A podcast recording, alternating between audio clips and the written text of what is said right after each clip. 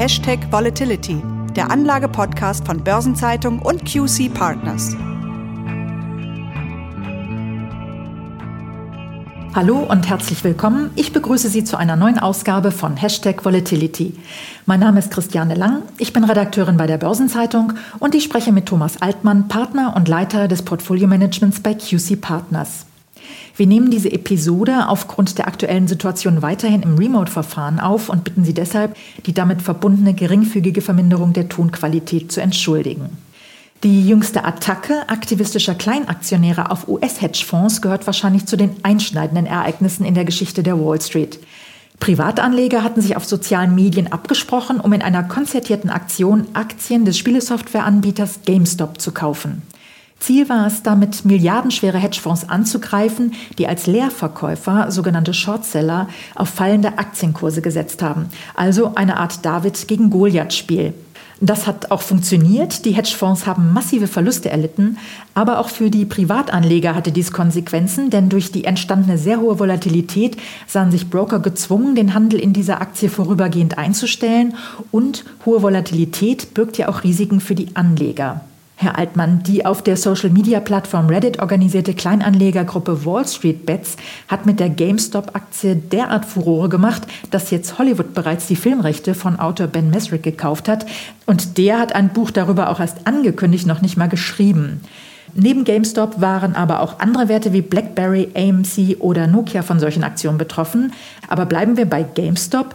Die Kursentwicklung war hier rasant. Von einem Januartief bei 17 Dollar ging es auf fast 500 Dollar nach oben, anschließend wieder bis auf 46 Dollar nach unten. Ist sowas in dieser Form schon mal vorgekommen? Ja, Short Squeezes mit schnellen und starken Kursanstiegen, die haben wir in der Vergangenheit schon häufiger gesehen. Wobei die Kursbewegung diesmal bei GameStop tatsächlich noch stärker war als bei den meisten dieser Short Squeezes in der Vergangenheit. Einen beeindruckenden Short Squeeze hatten wir übrigens auch schon in Deutschland, als 2008 der Kurs der Volkswagen-Aktie von 150 Euro auf 1000 Euro sprang.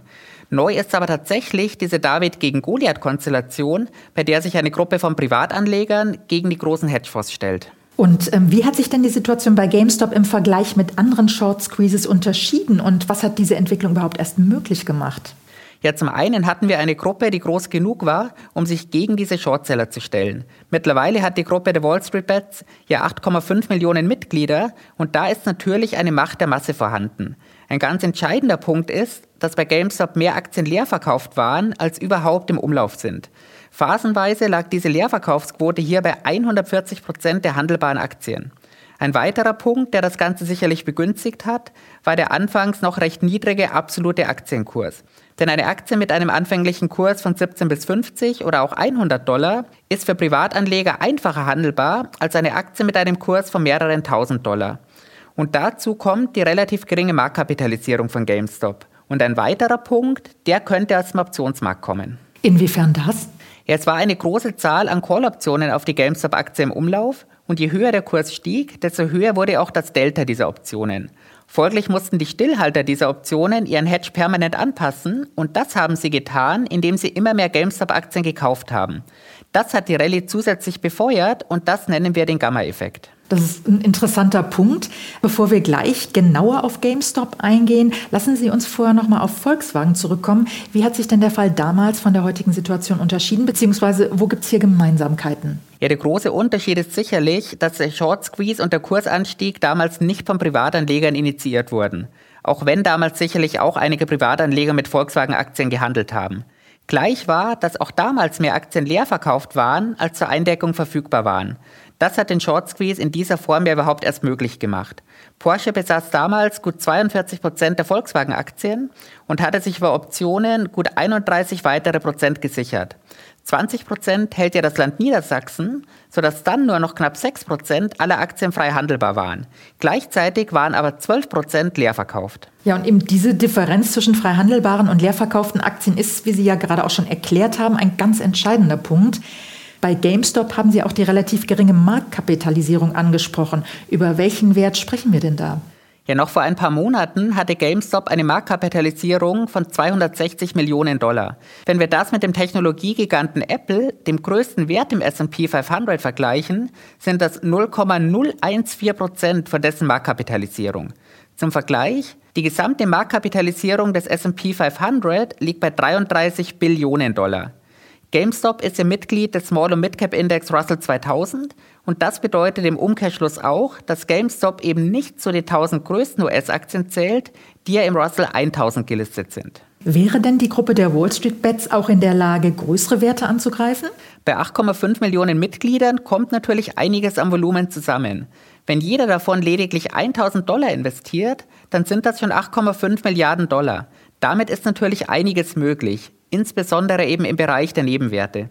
Für die ganz großen Unternehmen oder den Gesamtmarkt halte ich das allerdings trotzdem für mehr oder weniger ausgeschlossen. Noch mehr käme ja auch zusammen, wenn auch die institutionellen Anleger mitspielen würden. Könnten die sich denn ähnlich verhalten und konzertiert agieren? Theoretisch ist das möglich, praktisch aber wenig wahrscheinlich, denn gerade Anleger wie Pensionskassen müssen mit den ihnen anvertrauten Geldern sehr sorgsam umgehen. Und da passt der Kauf von vermeintlich überbewerteten Aktien nicht unbedingt in die Anlagestrategie.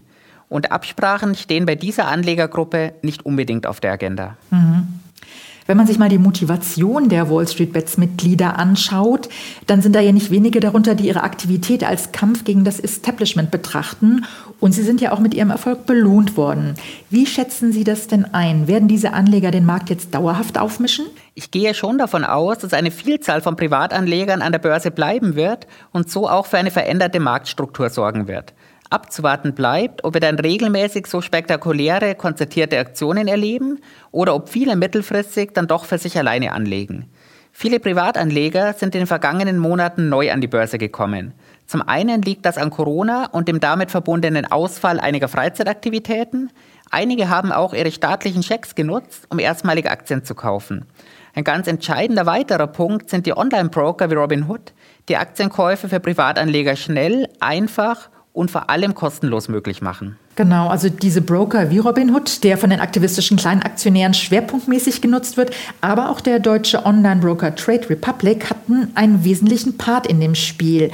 Denn auf der einen Seite haben sie, wie Sie ja schon gesagt haben, die massiven Aktienkäufe der Kleinanleger erst erleichtert und möglich gemacht. Und auf der anderen Seite haben sie die Anleger dann komplett ausgebremst, weil sie zwischenzeitlich den Handel mit GameStop-Aktien ausgesetzt haben. Damit sind die kleinen Anleger doch massiv benachteiligt worden. Das ist richtig. In einer ersten Phase hat Robinhood nur noch Verkäufe zugelassen. Danach hat Robinhood in mehreren Schritten den Kauf wieder erlaubt, angefangen bei einer Stückzahl von 20 Aktien. Am Ende waren es dann 500. Noch ist unklar, ob die Hedgefonds diese Phase, in der viele Private eben nur noch verkaufen konnten, genutzt haben, um ihre Short-Positionen einzudecken. Auf jeden Fall ist das einer der Bereiche, der jetzt von der US-Wertpapieraufsicht der SEC sowie dem Justizministerium untersucht wird. Das ist interessant, diese Untersuchung. Da kommen wir gleich nochmal drauf zurück. Vorher vielleicht nochmal die Frage zu den Handelsbeschränkungen. Wäre es nicht eher die Aufgabe der Börse, den Handel auszusetzen und nicht Aufgabe der Online-Broker? Ja, zunächst einmal hat die Börse in so einer Phase kein Interesse daran, den Handel auszusetzen. Die Börse möchte den Handel offen halten, um so eine Preisbildung aus Angebot und Nachfrage zu ermöglichen. Was in solchen Phasen aber zum Einsatz kommt, sind die sogenannten Circuit Breaker der Börse. Das ist ein ausgeklügeltes System, das bei gewissen Ausschlägen nach oben oder unten automatisch zu Handelsunterbrechungen von mindestens fünf Minuten führt. Diese Unterbrechungen soll den Anlegern dann die Möglichkeit geben, die Situation neu zu bewerten. Und diese Circuit Breaker haben auch zuverlässig gegriffen. Allein am 26. Januar wurde der Handel mit GameStop-Aktien fünfmal unterbrochen. Okay, also die Börsen agieren schon in gewissem Grad, aber die Eingriffe der Broker sind ja anscheinend fraglich. Was untersucht die SEC denn jetzt genau? Ja, die SEC untersucht die Preisvolatilität und die Handelspreise der GameStop-Aktien dazu die Makleraktivitäten und es werden auch die angesprochenen Beschränkungen einzelner Broker für GameStop-Aktien untersucht. Mhm. Neben der Untersuchung der Broker dürfte ja mindestens genauso interessant sein, wie diese massiven Absprachen der Kleinanleger von der Aufsicht bewertet werden. Konkret gegen amerikanische Wertpapiergesetze scheinen sie ja nicht verstoßen zu haben. Dennoch können solche Aktionen die Märkte ins Wanken bringen. Schaut die SEC denn neben den Brokern auch auf die Seite der Privatanleger? Das tut sie. Die SEC kennt die sozialen Medien, um festzustellen, ob Nutzer bestimmte Beiträge veröffentlicht haben, um Aktienpreise zu manipulieren. Das wäre dann ein strafbares Pump-and-Dump-Verfahren, bei dem der Aktienkurs bewusst in die Höhe getrieben wird, um Aktien dann zu diesem hohen Kurs zu verkaufen. Mögliche Verstöße gegen das Wertpapierhandelsgesetz nachzuweisen, dürfte hier jedoch schwierig werden. Denn das Posten von Handelsaktivitäten wie dem Kauf der GameStop-Aktie ist völlig legal. Illegal wäre das nur, wenn über eigene Handelsaktivitäten geschrieben wird ohne diese auszuführen, mit dem Ziel, die anderen Nutzer zu täuschen. Das klingt ja so, als könnte die Aufsicht nicht viel gegen solche Kleinanlegerattacken ausrichten. Davon ist mit hoher Wahrscheinlichkeit auszugehen. Es ist ja auch gar nicht klar, ob bei einzelnen Privatanlegern überhaupt ein Fehlverhalten vorlag. Und selbst wenn, dürfte dieses kaum nachweisbar sein. Von daher halte ich Strafen gegen Millionen von Privatanlegern für höchst unwahrscheinlich. Und wenn man jetzt mal auf die Online-Broker schaut, werden die Ermittlungen denn hier mehr belastbares Material liefern? Ja, diese Ermittlungen werden sicherlich viel Zeit brauchen. Pikant ist jetzt sicherlich auch Folgendes, mal ganz losgelöst von der strafrechtlichen Frage. Robinhood verkauft die Orders der Privatanleger an Market Maker weiter, unter anderem an Citadel Securities. Citadel ist jetzt wiederum einer der beiden Hedgefonds, die den durch GameStop-Leerverkäufer in Bedrängnis geratenen Fonds Melvin Capital gerettet haben. Das ist natürlich wirklich pikant. Der Weiterverkauf der Orders an Market Maker untermauert dann natürlich den Eindruck der Kleinanleger, dass die Broker sie massiv benachteiligen und dann quasi indirekt auch noch mithelfen, die Hedgefonds, die ja bekämpft werden sollen, zu retten. Melvin Capital zum Beispiel hat durch die GameStop-Aktion Milliardenverluste geschrieben und im Januar gut ein Drittel an Wert verloren und ist dann von Citadel mit zwei Milliarden Dollar unterstützt worden. Für die Retter, also in dem Fall für Citadel, dürfte das ja ein gutes Geschäft gewesen sein. Das ist in der Tat so. Die Retter diktieren die Konditionen. Das war auch schon 1998 bei der wohl bisher bekanntesten Hedgefonds-Rettungsaktion für Long-Term Capital Management der Fall. Aber jetzt unterm Strich, Herr Altmann, wer sind denn die Gewinner und wer die Verlierer im GameStop-Drama? Ein großer Verlierer sind ganz klar die Hedgefonds. Melvin Capital hat die Short-Position in GameStop komplett geschlossen mit entsprechenden Verlusten. Citron hat die Position bei 90 Dollar geschlossen mit einem Verlust von 100 Prozent. Bei den Privatanlegern dagegen dürfte das Bild gemischt sein.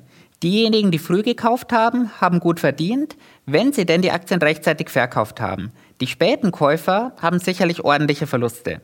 Die ganz großen Gewinner sind aus meiner Sicht aber die Online-Broker. Die haben von den hohen Umsätzen stark profitiert, denn kurzzeitig war GameStop die am meisten gehandelte Aktie an der Wall Street. Mhm. Dabei bleibt natürlich abzuwarten, was bei der SEC-Untersuchung hinsichtlich der Online-Broker überhaupt noch herauskommt. Mit den Milliardenverlusten, das haben Sie gesagt, sind die Hedgefonds also ganz klar die großen Verlierer. Und sie führen selbst an, dass sie sich benachteiligt fühlen, weil sie sich anders als die Privatanleger nicht am Markt absprechen dürfen. Ist das denn tatsächlich nachteilig? Auf den ersten Blick ja, aber das wäre auch zu einfach. Denn ein Hedgefonds bringt alleine natürlich ähnlich viel Kapital mit wie eine große Gruppe von Privatanlegern. Die Konsequenzen der Hedgefonds werden sicherlich sein, dass sie künftig weniger über ihre Short-Positionen sprechen und dass sie ihre Short-Positionen in der Summe nicht über den frei handelbaren Teil hinaus aufbauen, also nur noch Quoten unter 100 Prozent fahren. Mhm. Hedgefonds, die Aktien leer verkaufen, sind ja ohnehin umstritten. Häufig gelten sie ja als beschleunigendes Element in fallenden Märkten. Haben Sie denn auch positive Eigenschaften für die Märkte? Die haben sie zweifelsfrei. Zum einen stellen sie dem Markt Liquidität zur Verfügung und noch viel wichtiger, sie decken Überbewertungen und auch betrügerische Machenschaften auf. Das haben wir beispielsweise in der Causa Wirecard gesehen. Kann man denn Lehren aus der GameStop-Geschichte ziehen, Herr Altmann? Welche könnten Privatanleger ziehen? Ja, wenn es um die Geldanlage mit Aktien geht, sollten Privatanleger vor allem folgende Punkte beachten. Aktien sind ein langfristiges Anlageinstrument und wichtig bei der Aktienanlage ist eine Diversifikation über eine größere Zahl einzelner Aktien, idealerweise aus verschiedenen Branchen und auch verschiedenen Ländern. Und äh, wenn man mal auf das Vertrauen in die Märkte schaut, äh, könnten die Ereignisse um GameStop das denn verändern oder vielleicht sogar erschüttern, langfristig? Ja, ich denke und hoffe nicht, dass das Vertrauen in die Börsen grundsätzlich darunter leiden wird, denn die gesamte Börsenwelt ist doch recht groß und robust. Ansteckungseffekte sind allerdings immer möglich. Die könnten zum Beispiel auch so aussehen, dass betroffene Fonds andere Wertpapiere losschlagen müssen, um Verluste aus solchen Short-Positionen zu decken. Und gerade bei kleineren Einzeltiteln könnten größere Ausschläge durchaus zu einer Art neuen Normalität werden. Wenn Sie sagen neue Normalität, zeigt sich das auch in irgendeiner Form in den impliziten Volatilitäten, also den Erwartungen für die Volatilität? Ganz klar, wir haben ja schon darüber gesprochen, dass GameStop Mitglied des Nebenwerteindex Russell 2000 ist und solche Werte für solche Entwicklungen besonders anfällig sind. Von daher kommt die aktuell hohe implizite Volatilität des Russell 2000 nicht überraschend. Vergleichen wir diesen Russell Volatility Index mit dem WIX, also dem Volatilitätsindex des S&P 500, dann sehen wir beim Russell 2000 im Moment eine Volatilitätsprämie von 11 Punkten. Im Durchschnitt der vergangenen fünf Jahre lag diese Prämie bei knapp vier Punkten. Die Ursache dafür liegt sicherlich zumindest in Teilen beim Drama um GameStop. Und jetzt zum Abschluss, Herr Altmann, lassen Sie uns vielleicht noch einen Ausblick wagen. Sehen Sie denn aktuell Aktien mit hohem Short Interest am Markt, vielleicht auch mit Blick auf Deutschland? Hier werden in dem Zusammenhang ja auch Titel wie Evotec oder Grenke genannt. Evotec ist bei vielen Leerverkäufern weiterhin ein Thema. Auch Melvin Capital ist hier wieder aktiv. Besonders geeignet sind hier grundsätzlich sicherlich Unternehmen aus dem S-DAX oder auch dem M-DAX. Der Bundesanzeiger gibt uns hier eine recht genaue Auskunft über die zuletzt gemeldeten Short-Positionen.